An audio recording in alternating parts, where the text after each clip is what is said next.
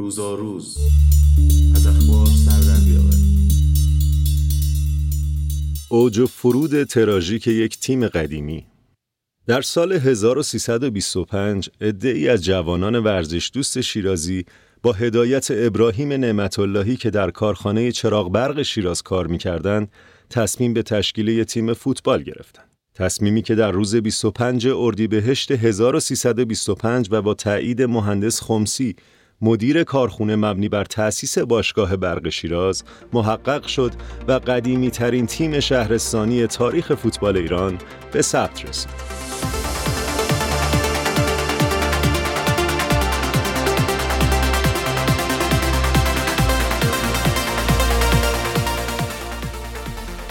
تیم پرطرفدار شیرازی در سال 1353 برای صعود به سطح اول فوتبال ایران یعنی جام تخت جمشید در یکی از جنجالی ترین مسابقات پلیاف تاریخ فوتبال ایران به مساف تراکتورسازی تبریز رفت. دیدار رفت دو تیم در شیراز سه بر یک به سود برق به پایان رسید و شیرازی ها با اتکا به نتیجه این دیدار در تبریز به مساف تراکتورسازی دیگر تیم ریشهدار و پرطرفدار ایران رفتند. در تبریز اما اوضاع بر وفق مراد شیرازی ها پیش نرفت و گل دوم تراکتور که به زعم شیرازی ها آفساید بود بازی رو به جنجال کشوند. این بازی در نهایت با نتیجه سه یک به نفع تراکتور تموم و همه چیز بر اساس قانون اون زمان فدراسیون فوتبال به بازی سوم در زمین بیطرف یعنی تهران کشید.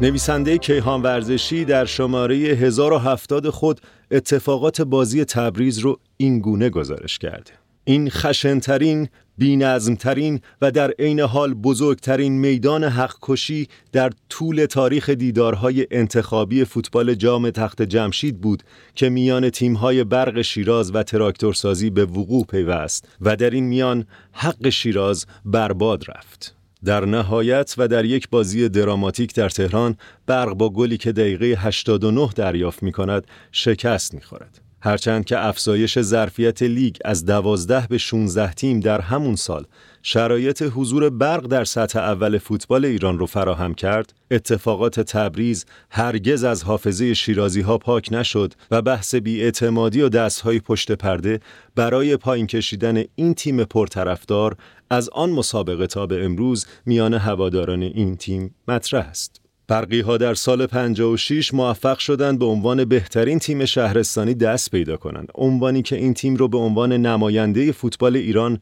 راهی جام استقلال چین کرد. برق شیراز در این تورنمنت نتایج آبرومندی کسب و به مقام سوم دست یافت. فصل بعد و در دوره‌ای که فوتبال ایران محل یک کتازی تیم‌های تهرانی استقلال و پرسپولیس بود، موفق شد با بردهای پرگل مقابل این دو تیم شگفتی ساز بشه. این خوشی های کوچک اما با ناتمام موندن لیگ در سال 57 دیری نپایید و پیروزی انقلاب اسلامی مشکلات برق مبنی بر حضور در فوتبال تماما دولتی شده ایران شدت گرفت.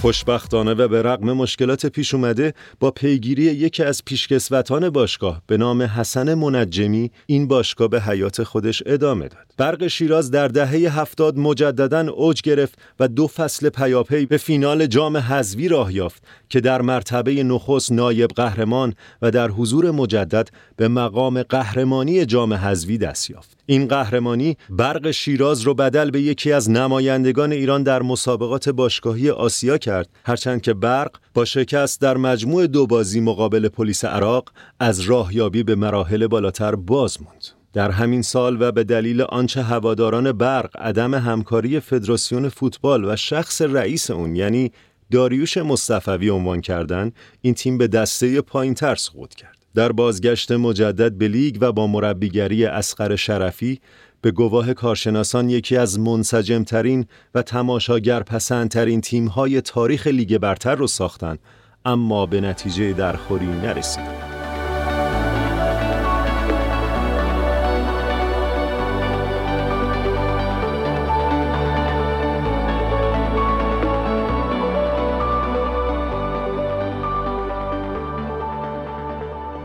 در نهایت و در فصل 87-88 و در حالی که برق شیراز تا هفته هفتم صد نشین مسابقات بود به دلیل اونچه این بار از سوی هواداران برق عدم همکاری برق منطقه‌ای و ضعف مدیرعامل عنوان شد برای همیشه به دسته پایینتر سقوط کردند برقین بار و پس از یک فصل موفق در دسته اول که تنها به خاطر دو گل زده کمتر از راهیابی به لیگ برتر باز مونده بود سقوطی آزاد به دسته های پایینتر رو تجربه کرد که انحلال این تیم ریشهدار رو به همراه داشت. برق نوین شیراز هرگز نتونست در میان هواداران قدیمی جا باز کنه و امروز برق شیرازی که حتی در دوران اقتدار فجر سپاسی با غلام پیروانی هم تیم اول شیراز محسوب می‌شد در کنار تیمهایی چون پاس تهران و شاهین بوشهر به نماد ازمهلال تیمهای ریشهدار و مردمی بر اثر سوء مدیریت تبدیل شد. روزا روز